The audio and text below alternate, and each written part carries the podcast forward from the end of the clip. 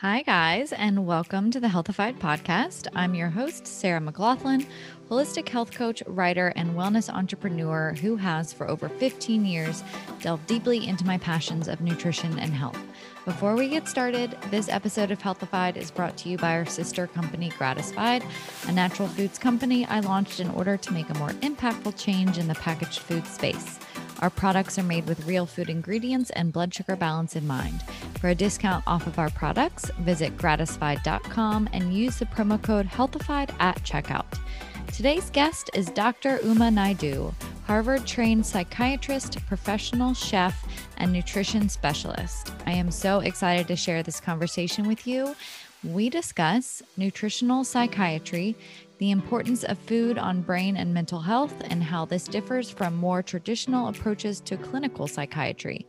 The way of eating she encourages for her patients while also taking into account bio individuality, the mindset and lifestyle shifts that need to take place to establish healthier habits around food, the gut microbiome and its connection to our emotions and mental health how functional psychiatry is more than the food that you eat, and what holistic practices you can incorporate to promote brain health and manage stress, the difference between anxiety and depression, and what inflammation has to do with it, meal planning and prep tips to set you up for success.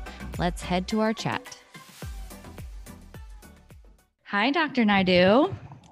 Hey, it's great to meet you, Sarah. Thanks yeah. for having me. Yeah, thank you so much for coming on. And I and I have to say, it is just an honor to have you on the Healthified podcast. And I've been um, a big fan of yours for years and have followed you and been um, I've read your book and listened to you on other podcasts. So I'm just so excited to have this conversation today. Thank you so much. I really appreciate that. Yeah. So, for everyone listening, this is Dr. Uma Naidoo. She is a Harvard trained psychiatrist, professional chef, and nutrition specialist. Her niche work is in nutritional psychiatry, and she is regarded both nationally and internationally as a medical pioneer in this more newly recognized field. Dr. Uma has a special interest in the impact of food on mood and other mental health conditions. In her role as a clinical scientist, Dr. Naidoo founded and directs the first hospital based clinical service in nutritional psychiatry in the United States. She is the director of nutritional and lifestyle psychiatry at Massachusetts General Hospital and director of nutritional psychiatry at the Massachusetts General Hospital Academy while serving on the faculty at Harvard Medical School so impressive and just an amazing background and list of credentials. And I know that everyone listening is going to gain so much knowledge and insight from our conversation today. And as I was saying before we hit record, um, my very first workshop as a health coach was titled Food and Mood. So this is definitely a topic I'm very passionate about. Um, and so I would like to kind of start off by normally I just ask people to tell a little bit more about their background story and how they got to where they are. But I'm actually specifically curious with you in terms of your background. Um, just wanted to back up. My my brother, my older brother, is a psychiatrist. He was tr- traditionally trained um, trained in the 90s, and um, I remember having a conversation with him years ago about the effect of food on mental health and he wasn't very open to talking about it and i think it's just um, as you said part of being a psychiatrist that might be a little broken in terms of bridging the gaps between what we eat and how we feel mentally so what is it about your background and story that kind of sets you apart from other psychiatrists that kept you open to exploring this side of psychiatry I think that's a great question, Sarah, and thanks for asking it. You know, I think it um, comes from my my background. Um, I was raised Hindu, and um, I interestingly skipped out of preschool to spend the time with my maternal grandmother because my mom was in medical school. She's a double boarded physician herself, and so I spent the time with my grandmother, and my book is dedicated to her. Um, so there was this natural influence of being around being um, uh, my grandparents who you know, meditated and taught me to meditate, mm. yoga. They both practiced it. Um, my grandmother would cook the um, you know family meals, and so I would literally be walking in the garden and picking fresh veggies with her, and helping her prepare them. Even though I was little, I would you know be shelling peas and doing things like that. Mm-hmm. So I absorbed this from my environment. But at the same time, in my environment, many of my mom's siblings were also allopathic physicians, and there were a couple of family members who were Ayurvedic practitioners. So there was that influence and that discussion around food, science, yoga, meditation. So this mind-body connection, I really feel came with me into the world. I, I feel it, it, it was just part of me. So when I began to study mental health, I knew that I wanted to study psychiatry. Um, and I had identified in medical school that there was a gap in nutrition education. I know that you know some schools are doing better than others these days, mm-hmm. but you don't really have that conversation around food. So I, I, I felt that especially when learning about psychopharmacology and the devastating effects of medications that I will also say are life saving to many of my patients. So I'm not uh, someone who is against prescriptions or anything like that, but they also do have side effects. And some people d- develop these side effects worse than others. So I, I just felt, you know, wow, wouldn't it, wouldn't it be good to have more things that people could do as well as taking a medication? And I would just ask a few questions. But there was a very seminal point early on in my training where a patient yelled at me. And I was a very young physician and, you know, taking, starting to prescribe medications. And the patient came back a few weeks after his initial visit accusing me of causing weight gain from an SSRI medication, medications such as Prozac or Zoloft or Paxil, for example. And in that moment, I was, you know, very timid at the time and still learning. And here he came in, you know, accusing me of causing weight gain, but I also had his medical chart on the computer in front of me for the visit. And I knew that it wasn't caused by the medication because he had already gained some weight before he had come to me. Mm-hmm. So you know, I redirected the conversation. I simply asked him because it, it, his large, very large cup of Dunkin' Donuts coffee caught my eye. In Boston, that's the favorite coffee, and he had a 20 ounce size. And um, I said, "Well, you know, uh, uh, you know, what did you put in your coffee today?" And, and I'm sure part of me just was wanted to distract him from yelling, as well. And, uh, and I shouldn't say yelling. He was he was kind of speaking. Uh, you know, with a lot of affect, let's say. Yeah. So, so um, he said, "Oh, well," and it did it did distract him, and he was interested, you know, to answer the question. He said, "Yeah, well, I just put what I usually do, doc, you know, this and that." And when we sat down at the computer, and I broke down for him that he was actually putting more than a quarter cup of processed creamer wow. and eight teaspoons of sugar in that coffee every day without thinking, he realized how he was taking in empty calories. And it, when he had when his eyes lit up with understanding that nutrition fact and that it could change he could adapt it. That really was also my aha moment because it was very powerful to see how simple translation of how someone understood a nutrition fact could impact what he was going to do to adjust his behavior and I took it from there. We we worked together, actually had a very positive ongoing relationship. He made adjustments, very simple adjustments to what he was doing. He became much more aware of those empty calories, let's call them. Mm-hmm. I'm not much of a calorie counter, Sarah. I really believe in healthy whole foods and nutrients. But in this instance, it was identifying that he was just taking in eight teaspoons of sugar. And sometimes he had one and a half of those cups a day, you know, of the 20 ounce cups, because he was able to tolerate quite a bit of caffeine and, and he was fine. Uh, wasn't, didn't worsen any other symptoms. And, but he was taking these empty calories. So I think that that becomes, became the basis almost of how I thought, just asking a few questions, asking someone, what, you know, what do you add to your coffee? Uh, are you having a lot of salads? What, what do you eat? What's a balanced meal for you?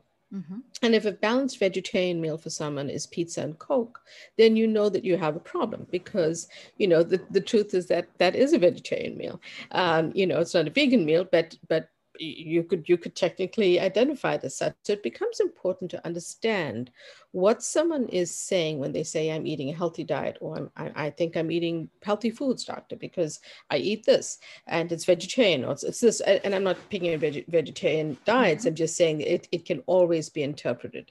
So my background led me to ask these questions. My um, you know, my aha moment came with that patient. And it became a natural part of what I was including in a few questions every single time. But to, to, to circle back to what your brother said or how he responded, I would say that we just not trained that way in psychiatry. Right. No one is no one is thinking that way. So my approach has been over time and as I've fine tuned it and as I've developed my clinic, has really become an integrated, functional, um, and really a holistic approach. So I focus on asking people. I didn't write about it in my book because we, I really wanted the book to focus on nutritional psychiatry. Right. But I asked them if they meditate or if they have a mindful moment or if they walk outside or they, what do they do for movement. And, and that's really how it came about. Yes. And I do think that you do touch on that on your book and, and especially in your personal life, um, the importance that you put on holistic practices, especially when it comes to mindfulness and stress reduction. And as you go over so beautifully in your book, just stress and cortisol in general and how that can physiologically negatively affect our microbiome. So it's all important to, um, to take into account. Um, and you know, I think with that client story that you just recounted, an important point to bring up is that, you know, in our society, a lot of the times what we think is healthy because of what is marketed to us through these yeah. food companies mm-hmm. creates mm-hmm. a lot of confusion. And I remember before I started to really delve into my study of nutrition, you know, I thought that kind of starting every day with a um, processed bowl of cereal and really sugary yogurt was healthy mm-hmm. for me. Mm-hmm. Um, mm-hmm. And I don't think it was a coincidence that simultaneously, like I was really struggling with my own anxiety and mental health issues. And um, so, to that effect, like just given kind of like the way that our society eats, like how did we get here and what do you think that it's going to take to change? And then what are some of those foods? Or i know you encourage kind of the mediterranean eating plan um, that really set us up for success in terms of mental and brain health. Absolutely. You know, uh, consistently studies seem to show that elements of the Mediterranean diet, um, which is rich in, in vegetables, fruit, um, fiber rich uh, foods like beans, nuts, legumes, seeds, and then healthy fats like avocado and olive oil, and um, proteins such as, you know, chick- chickpeas if you're vegetarian and other legumes. And if you um, eat seafood, you know, they do eat a lot of seafood in the region. So I think that uh, there's a good amount of evidence for that. What I do feel, Sarah, is that it's become highly personalized. Mm-hmm. Everyone's gut microbiome is like a thumbprint. So someone who um, maybe eating Mediterranean diet may not be able to really tolerate all of the foods in that, even though they're healthy whole foods. So it becomes highly personalized. And I practice, you know, in a diet agnostic way, in the sense that whether someone is vegetarian, vegan, or carnivore, it doesn't matter what I eat. It really does matter what where the science leads me to share what what I have to share with them to really tweak their diet. Mm-hmm. That being said, it often is a combination of different dietary patterns that help them feel better. And, you know, if someone comes into me uh, with some mental health issues, but already has gained some weight, then we are, we still include carbohydrates, but we are careful about which carbohydrates we include. Right. So that's, that's a tweak that I've developed over time as I follow the science and, and update, you know, the evidence, the evidence base. So uh, yes, as a general, a general guideline, it's, that's always a good way to go but you know there are also uh, updated studies all the time. Yes. And you know and i can imagine for a lot of your patients in order to um, adopt healthier eating habits like it's not mm-hmm. only about kind of what you eat but the mindset and the shifts that need to be taken into account from a lifestyle perspective in order to actually make these changes right? And so what resistance if any comes up for your patients and how do you kind of talk to them about habit change because that can be mm. so hard especially when it comes to our relationship with food right like we all have one and it can be so yeah. deeply ingrained from an mm-hmm. emotional perspective so, so talk true. to so talk to us about that Absolutely. You know, each person comes in with a different perspective. And um, I, one of the ways that I approach uh, approach this is offering someone rather than giving them a list of things to accomplish, ask them what is one or two things that you really are bothered by that you want to change? Mm. Because if you're not recognizing what those things are, then you probably don't need to be seeing me yet. And what I mean by that is if you're coming in thinking I'm eating a perfectly healthy diet, but it's a vegetarian diet of pizza and Coke. Um, I know that's a somewhat silly example, but it, it drives the point home that people may perceive themselves to be eating something as healthy, but it may not be. So if you are not recognizing one or two habits that maybe you picked up during the pandemic, maybe your um, uh, something that you have to do every night is have a glass of red wine, or maybe two. Maybe the habit that you picked up during the pandemic is that you have to eat ice cream, and now dessert is a part of your life every single day. Um, whatever it is, if you haven't, if you can first identify it, then we can look at uh, using that as a lever to change. And if you're not, it becomes harder. And the discussion is somewhat longer. So the plans tend to be very personalized. They tend to be based on what a person is willing to do. If someone mm. comes in and says, I'm eating pretty healthy, but I would like to learn 10 healthy habits, I will actually give them three healthy habits to start that they mm-hmm. can include every day. It might include something simple like start adding, if you don't yet cook with certain spices, add them in because they have some great benefits. And this is how simply you can do it. That's where an easy recipe or referring to chapter 11 of my book may help them. Mm-hmm. And I mm-hmm. will start them off very simply because I think that what you're pointing to is a very important factor. And it's because culturally in the US, we've grown used to convenience. Right. You know, think about the fact that we have convenience stores. That's that's what many of the, uh, you know, uh, food uh, stores are that where you you get a lot of processed kind of junk foods. You know, uh, Slurpees and. Um, milkshakes and that kind of stuff and yes. you know I, I i all i'm saying is i'm pointing out that we are a nation that is somewhat impatient and we've grown used to conveniences. Um, so, one of the very important things um, that I talk to people about is this is not instantaneous.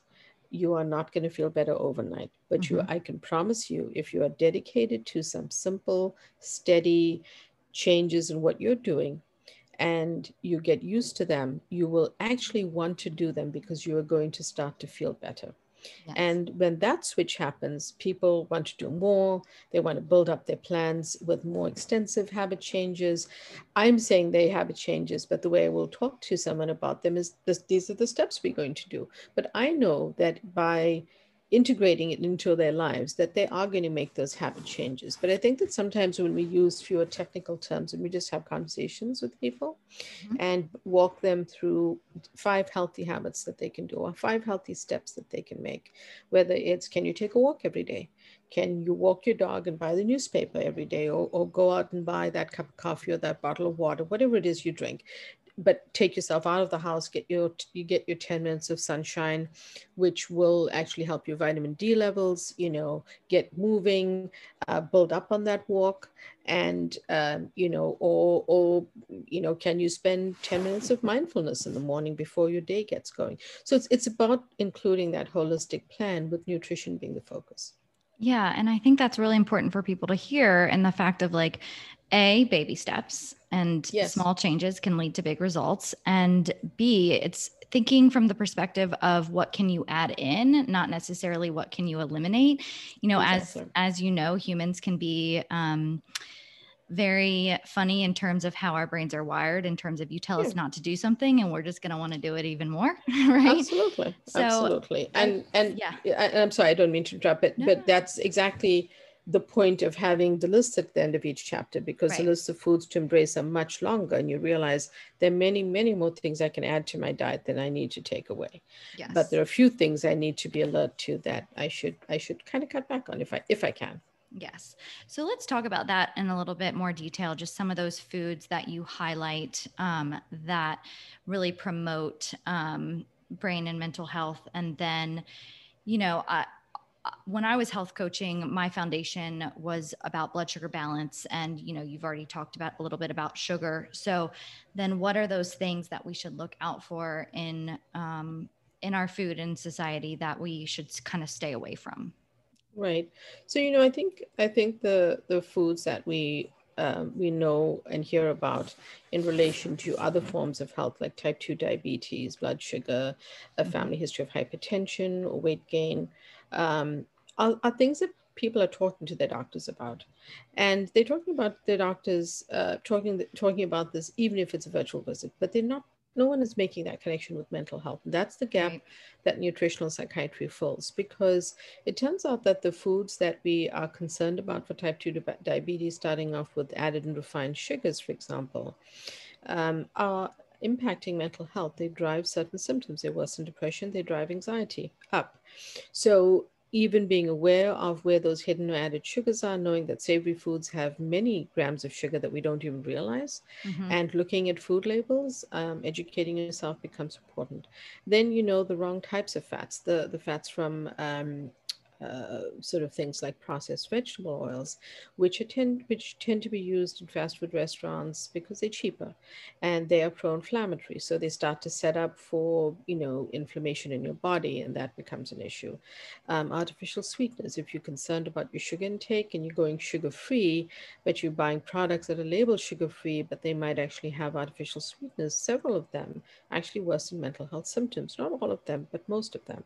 So that becomes one to be careful of as well. And then the, the natural category, which is the processed, ultra processed junk foods, fast foods, convenience foods, which, you know, it's, it's hard for us in our lives to avoid those. Right. But having an awareness of, you know, the amount that you're consuming and how often you're leaning on those foods and the number of ingredients that might be on that label becomes important for you to understand. Those are the big categories. And then there are things like trans fats to be aware of, um, you know, in that un- unhealthy fats category. Yes. So, talk to us a little bit about kind of the gut microbiome, the vagus nerve, you know, that mm-hmm. actual connection between our digestive system and our brain. Because, you know, I feel like microbiome is a buzzword in the wellness world and it's having a moment, rightfully so. I think it's mm-hmm. fascinating the landscape of research that's coming um, on scene. So, can you first explain for someone who doesn't know what, you know, the microbiome and the gut brain connection is, um, and then how it affects kind of our mental health. Absolutely. So you're absolutely right, Sarah. It's definitely having a moment. Um, you know, doctors who studied about two decades ago, even one and a half decades ago, weren't studying this because it wasn't part of the scientific literature in the way that it has grown to be as these discoveries have been made. Um, so coming to, for example, the number of research articles that were published between 2013 and 2017 just on the gut microbiome totaled about 12 to 13,000. So, you know, it, it's really the area of cutting edge research now, now. And I think in nutritional psychiatry becomes so important because the studies around mental health are showing more and more this important connection. So much so that, you know, some doctors are actually thinking of the gut microbiome as its own organ. Wow. Um, and, you know, it's, it's just a, it's a very exciting area. And where it starts is that it is the connection that explains the impact of how food impacts our emotional our emotions and our emotional health mm-hmm. because the gut and brain are connected and most people don't realize that because they're far apart in the body mm-hmm. and why would you think that so it if you take a take uh, go back to embryology, the gut and brain arise from the exact same cells in the embryo. Then they divide apart and form these organs, but they remain connected anatomically throughout life by the vagus nerve. Mm-hmm. The vagus nerve is also called the wandering nerve in the body, and it's the 10th cranial nerve. So I like to call it its two-way superhighway mm-hmm. because it allows for bidirectional flow of chemical messages from the gut to the brain and the brain to the gut 24 7, 365 days a year. So it's always working. And you know, other things that help to reinforce this this gut brain connection are the fact that 90% of the serotonin receptors are in the gut, um, 70% of our immune system is in the gut um, and you know just understanding that what the digestion process of what we eat and the breakdown products of the foods that we eat then start to impact um, that environment in the gut microbiome and then set up either for inflammation or not um, uh, inflammation. If you're eating mm-hmm. healthier meals, you are fending off inflammation in the gut microbiome. So understanding that does become the basis to um, to to the larger picture.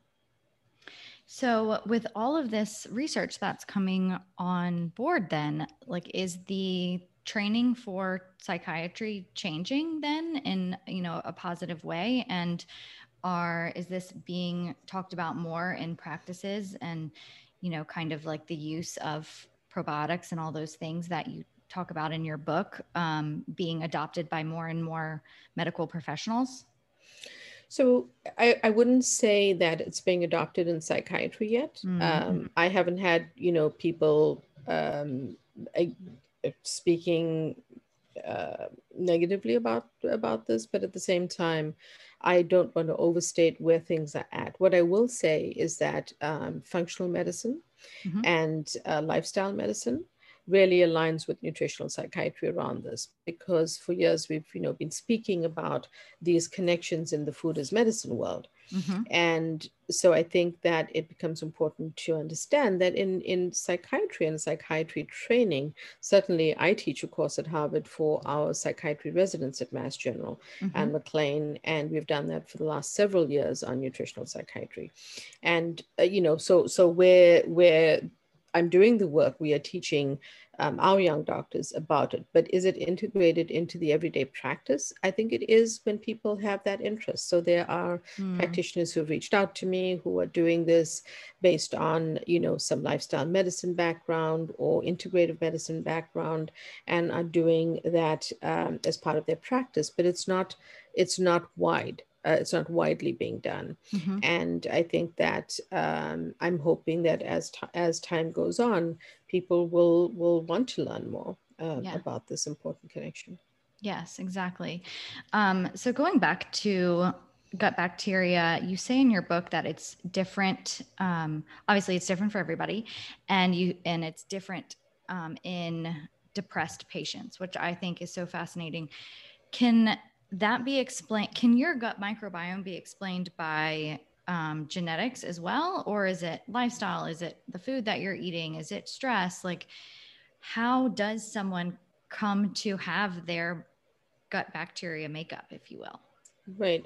So, you know, I think that's um, when we refer to just the microbes in the uh, in the gut, we, we talk about microbiota.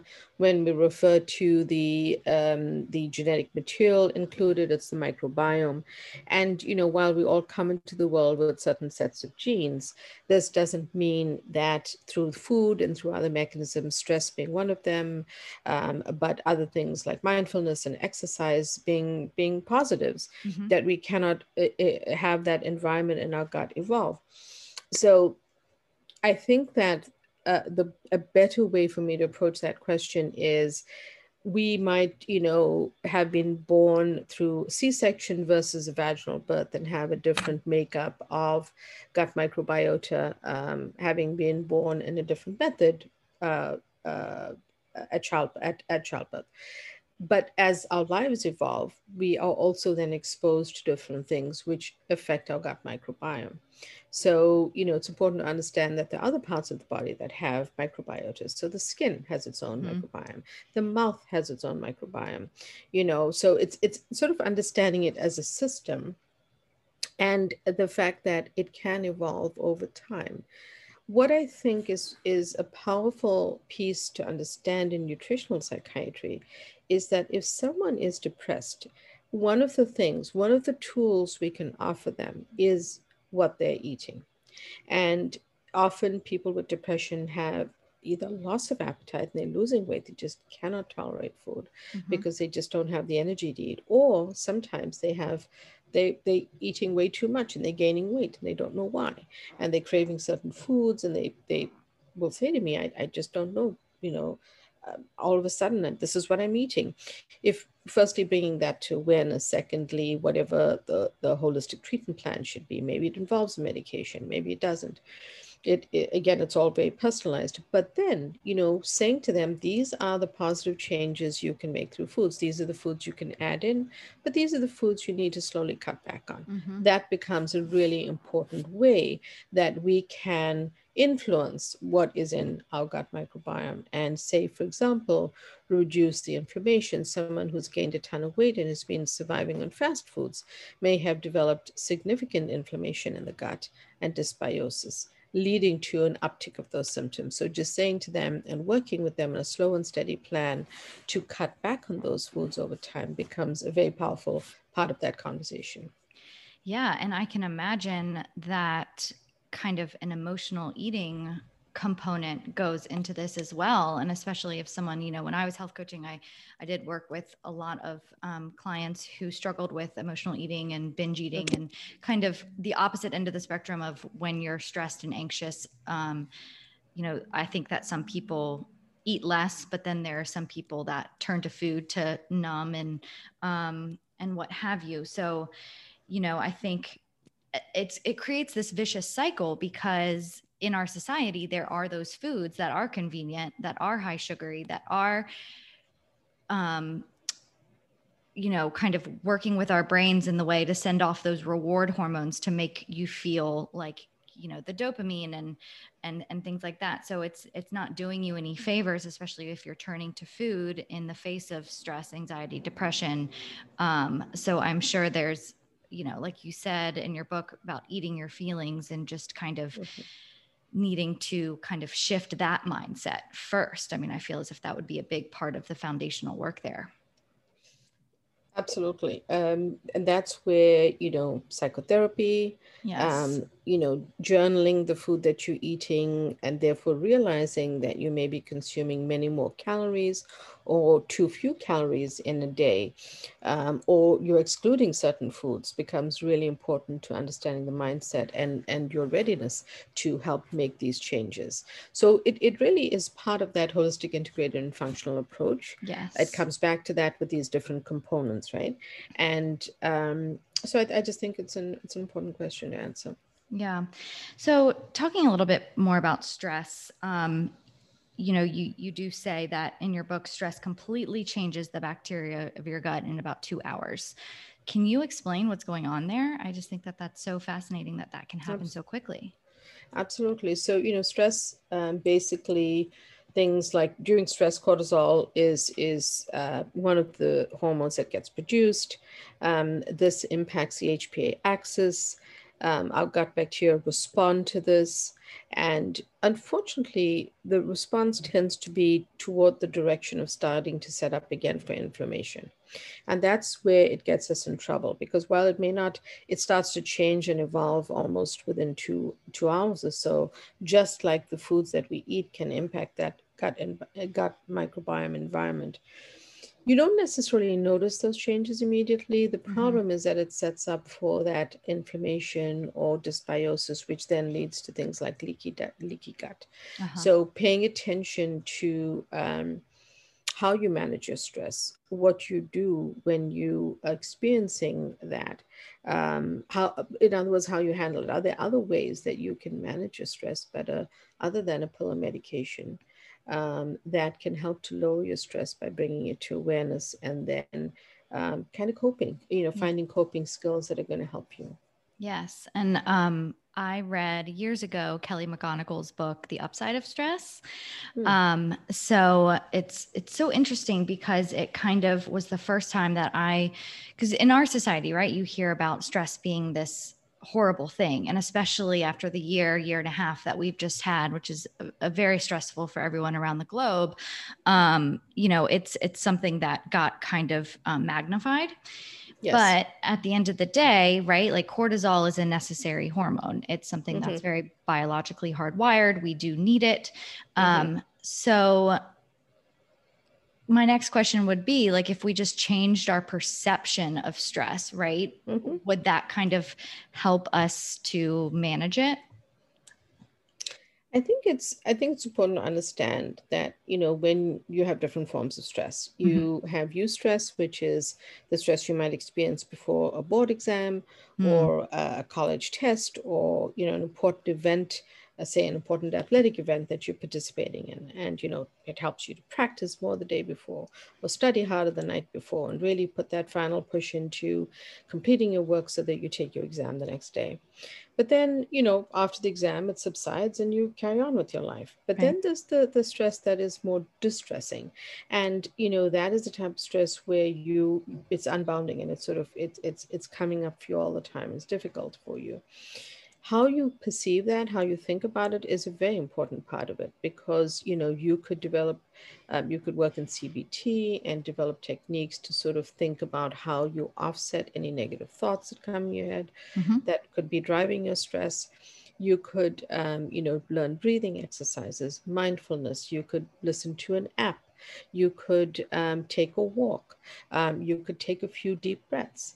And, you know, it, when someone's feeling that way, it may seem very silly to say, oh, take a deep breath. But if if you have been trained and taught these different things to use as tools in the moment they will come to you my patients right. will say you know i remembered dr naidoo to take a deep breath when i felt that way and to go outside and take a walk to take a break from the you know chaos at home during during covid when i had all my kids home and i you know let my husband take care of them for a few minutes and i just stood outside and i walked around the garden or walked to the um, cvs to buy the news newspaper, but it allowed me to breathe. It allowed me to be mindful. It took me out of that situation. So, absolutely, mindset is a very big part of how we manage that and how we then think about uh, reducing our stress. And it definitely impacts the rest of our body as well.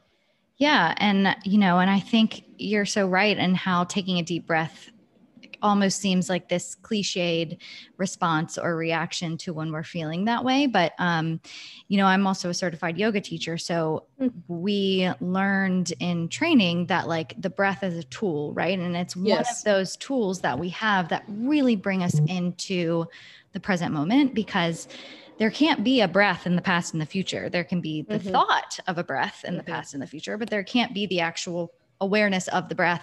And so a lot of the times we the stories in our minds and the ruminating thoughts like that is what kind of creates a lot of the anxiety or stress that we're feeling. So if you can kind of just ground down into the now moment like i think that that right there can be the most powerful thing. And and it does take practice. Um, you know not saying you need a formal meditation practice by any means. A lot of people um, can resist that until they kind of learn how to kind of even just use the the tool of the breath in the daily life. So I think that that is a very powerful point to make.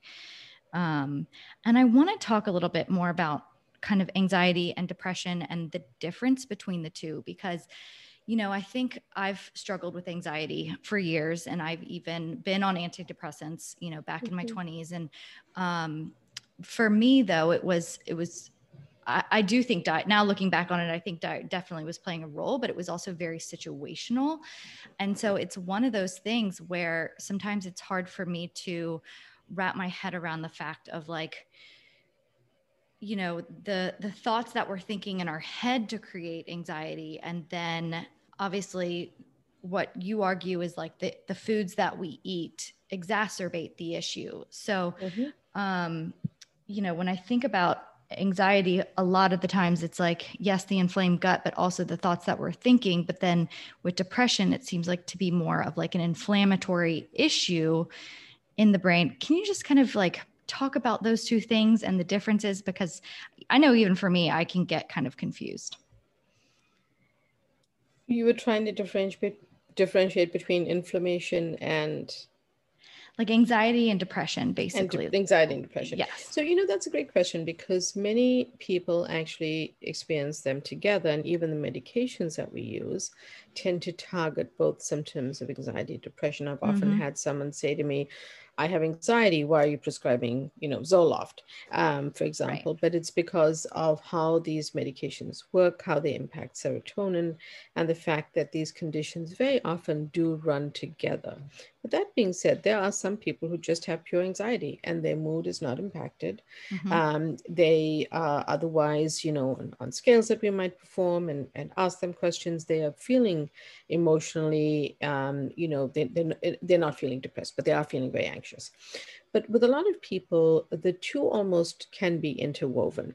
Mm-hmm. Inflammation, however, is a process that more and more research is showing is at the basis of many mental health conditions. So it makes sense that if you have symptoms of either or both, um, or you suspect that you do, that, you know, you know, eating in a way to reduce inflammation, having an awareness of foods and say even cooking oils that could be pro-inflammatory mm-hmm. becomes really important. Um, and I would say that by targeting inflammation, because we understand that inflammation in the gut feeds back in a loop to neuroinflammation mm-hmm. in the brain, and that really can re- re- reiterate an uptick in symptoms. So a very uh, good way to approach it is you know, teasing apart the symptoms becomes important. You can do that with a doctor, you can do that with a psychiatrist. But if you want on your own to take some steps right now today, just thinking about anti-inflammatory foods. What types of foods can you add into your diet? You know, mm-hmm. things like fruit, vegetables, beans, nuts, seeds, legumes, healthy whole grains. If you eat those, are sources of fiber. Fiber is something that you cannot obtain from meat and seafood. So including those in your diet are immediately those leafy green vegetables, the color of the rainbow vegetables, um, colorful fruit, all of the rich polyphenols and antioxidants also are anti-inflammatory for your body. That's that's an easy thing that anyone can start today. Yes. Just adding more vegetables to your diet, you know, and it, it's no longer Sarah something that you know people that people still roll their eyes and i understand that but it's it's not backed by a lot of science that this is positively impacting our gut microbes this is positively impacting our emotional health it just doesn't happen overnight so you can't eat a salad today and think that's it i'm treating my depression no it's it's a consistent whole foods healthy plan, including those nutrients that are important, and right. starting to move away from the habits that you've gotten to that may not be great for your for your brain. Yes, a sustainable lifestyle for sure, and and I think that that can be challenging for a lot of people. Absolutely, especially, especially not easy. yeah, well, and especially because we want that instant gratification. That quick. that's fix, it. We, we're looking for that. We're looking yeah. for that. And I love how you talk about kind of eating the rainbow, rainbow and the colorful foods. And I actually, um, I'm currently writing a book. I have been for four years. It's called Counting awesome. Col- Colors, Not Calories. Oh, um, that's awesome. Yeah, and so I, I also have an online class um, by the same title, but you know, I think just being able to um, turn to those whole real foods, you know, on the periphery of the grocery store and knowing that a lot of packaged foods, right, are like brown mm-hmm. and white. You think about French fries and bread and mm-hmm. um, processed yogurts and things like that. So just being able to easily differentiate um, between those two groups of foods. But I think, you know, that segues into my next question, especially when it comes to home cooking, because I know that you encourage home cooking and and I think for a lot of people whether they have never cooked or they have this story of themselves that they're not a good cook or they're just super too busy to cook um, so how do you kind of encourage your patients to um, adopt more um, you know meal prep planning cooking? Um, talk to us about that Absolutely. So you know, if it's if, part of, part of it goes back to what their internal attitude is about cooking or themselves being a cook or being in the kitchen and many mm-hmm. people have many different views of this and i'll often you know share with them listen i i came from a very large south asian family and there were many cooks in the kitchen so i didn't do this growing up i baked because my mom recognized um, that i loved science so she taught me to measure and it was a way to actually teach me math and science and measuring because I, I love to bake. But I only came to cooking later in life, but I found my mindfulness, my creative space in it. So I try to work with them around let's not focus on whether you have to be the best cook in the world and you have to make the perfect meal. Let's just start with some basics. How can you meal prep?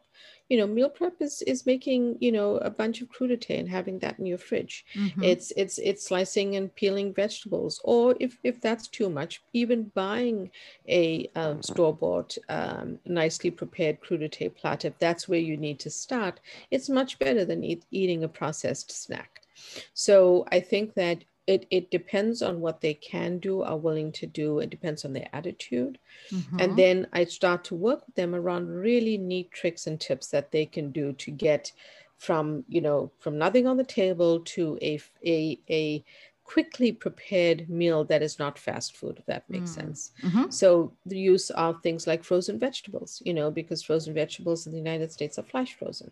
And so they're actually frozen at their peak. So there's no harm in getting frozen broccoli because if you don't have the time to be washing and, and cleaning up the broccoli and, and doing all of that, that you can still have it for your family you mm-hmm. know mm-hmm. um, so just teaching working with them around simplifying the process and demystifying cooking becomes important. And I understand that people eat out all i ask is that you know balance that up when you when you eat out. Mm-hmm. um, with how, how how many meals can you also meal prep? And you know can you be eating the rest of the week or the rest of the time? It's not a perfect life right? Right. No one is perfect and it's not about judgment. It's just how can you encourage these better habits now that you have the knowledge that if you're going to that fast food restaurant all the time or you were eating out all the time you you don't you don't, you're not sure what ingredients even in a healthy food that are included in that restaurant's menu. Right.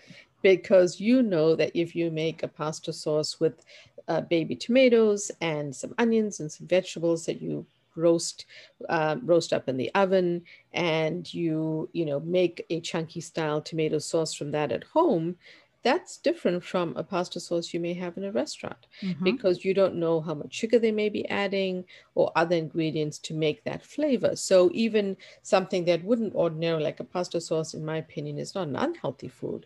But if it's processed, if it's out of a jar, if it's made in a restaurant and you don't know what additional things they are adding right. to change the flavor right. uh, and make it t- tasty and sugar is one of those things you know yes so that's where you have to be a little bit uh, careful yes and i think you know especially last year during the pandemic when we weren't eating out as much and we were yeah. home cooking a lot i saw a major improvement in my digestion and i realized well, that when I go out to eat, it's um, the oils that they mm-hmm. use. That um, you know, there's a lot of canola oil or grapeseed oil or um, you know the kind of the cheaper oils that allows them to kind of keep costs low and stuff and that really bothers me and so now when i go out to a restaurant um, I have no shame in being like, can you please cook this in olive oil? If because mostly restaurants will have it. And I know that you're not really supposed to apply like high heat to olive oil or what have you, and avocado and coconut are, are better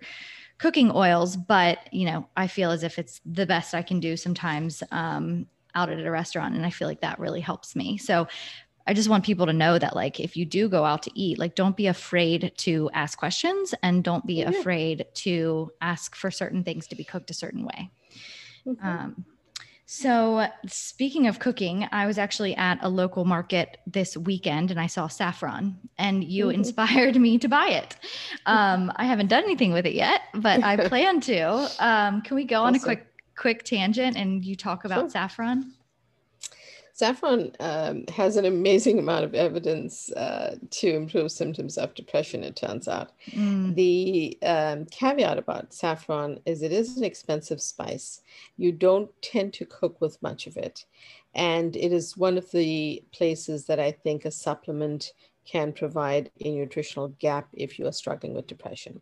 Um, it's a beautiful spice to work with. It's colorful, it's delicious, um, and you know, uh, certainly I encourage cooking with it when you can. Mm-hmm. But it is one of those ingredients that is uh, different from, say, adding a quarter teaspoon of turmeric with a pinch of black pepper every day, which you know over time will help you. We, we can't unfortunately when we look at the studies of saffron the amounts that were used in the study are much more in keeping with obtaining a, a good supplement than than the food but that being said it's it's lovely to cook with so i encourage that um, and um, and I think that if if someone is having a conversation with their doctor and they're feeling that maybe they they're not ready to take a medication and if their doctor agrees and this is important sarah because you know i don't want people to feel that because of nutritional psychiatry they should be saying oh i never want to take a medication. Right. Because guess what? You might actually need it. You might need it to treat and, and lift those symptoms of anxiety or depression or other symptoms that are other conditions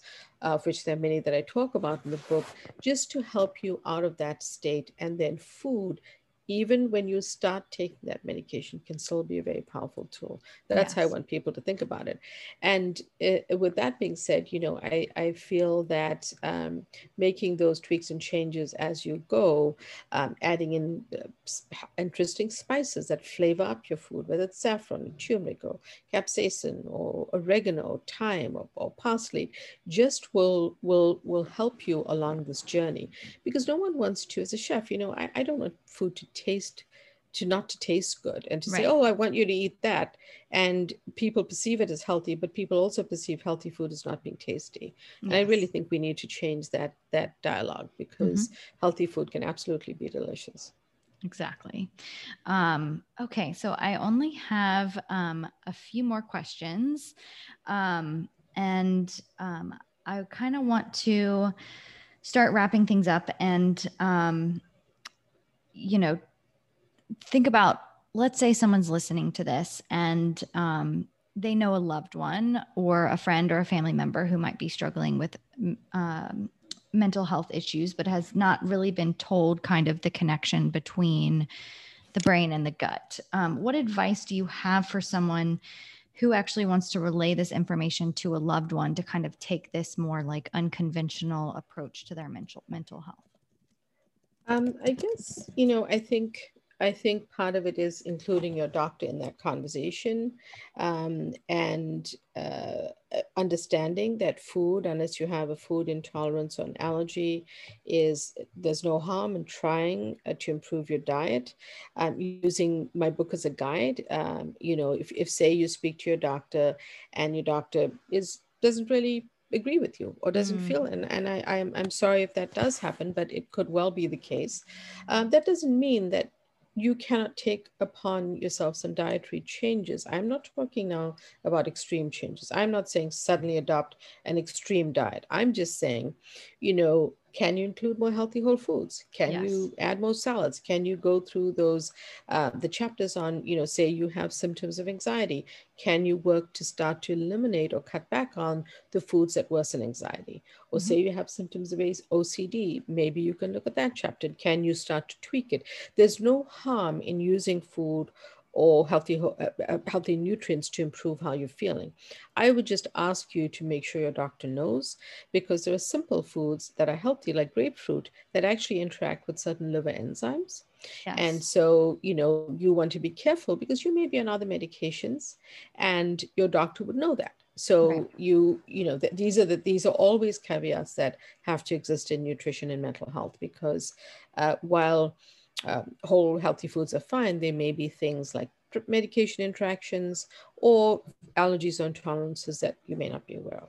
Yes. And I think that's such a great point to make. And, you know, using your book as a resource, as a tool, um, this is your brain on food to sort of, you know, give to someone or to you yourself, take to your doctor um, and just, you know, use it as um, a springboard, as a conversation starter, et cetera, to be able to kind of explore some of these things. I think that's really great for people to hear. Um, so before I ask my final question, mm-hmm. um, where can people find you? Thank you so much. So um, I, uh, my website is umanaidoomd.com. Please subscribe to my website because then you'll get my blogs and my newsletter and updates on what I'm doing. Um, and follow me on social media. I'm on all, all the um, big platforms Facebook, Twitter, Instagram, uh, LinkedIn, and a few others. And that is at Dr. Uma Naidoo, which is at D R U M A N A I D O O. Thank you. Yes. So, everyone, go check her out. She is super inspiring, so insightful, and a wealth of knowledge in this topic. Um, and I know I've already learned so much from you, from your book, and this conversation today.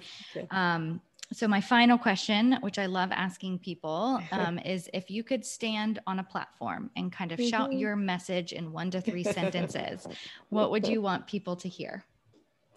Um, that food is one of the most powerful tools for your mental well-being. Um, that you can actually make a difference to how you eat, uh, how you feel by how you eat, and um, that it is not an overnight process, but it will help you. Whether you're taking medications involved in different forms of therapy, other treatments, it will help you. So, um, if you believe that, I, will, I really hope you'll try it. Yes, so powerful. Well, thank you, Dr. Naidoo. This has been an amazing conversation. And again, I'm so honored that you came on the Healthified podcast. And um, I hope we can stay in touch on the social media and interwebs and um, just wish you so the best in all of your work and endeavors. And um, so thank you so much. Thanks so much for having me, Sarah. It was a pleasure talking to you. Great questions. Yeah, thank you. You as well. Thank you so much for listening to the Healthified podcast and hope you enjoyed this episode. If it resonated with you, please share it with a friend or rate and review the podcast, which helps us share the health with more people. For further learning, be sure to check out the linked resources in the show notes, and you can connect with us on Instagram at Healthified and at Gratisfied. Until next time.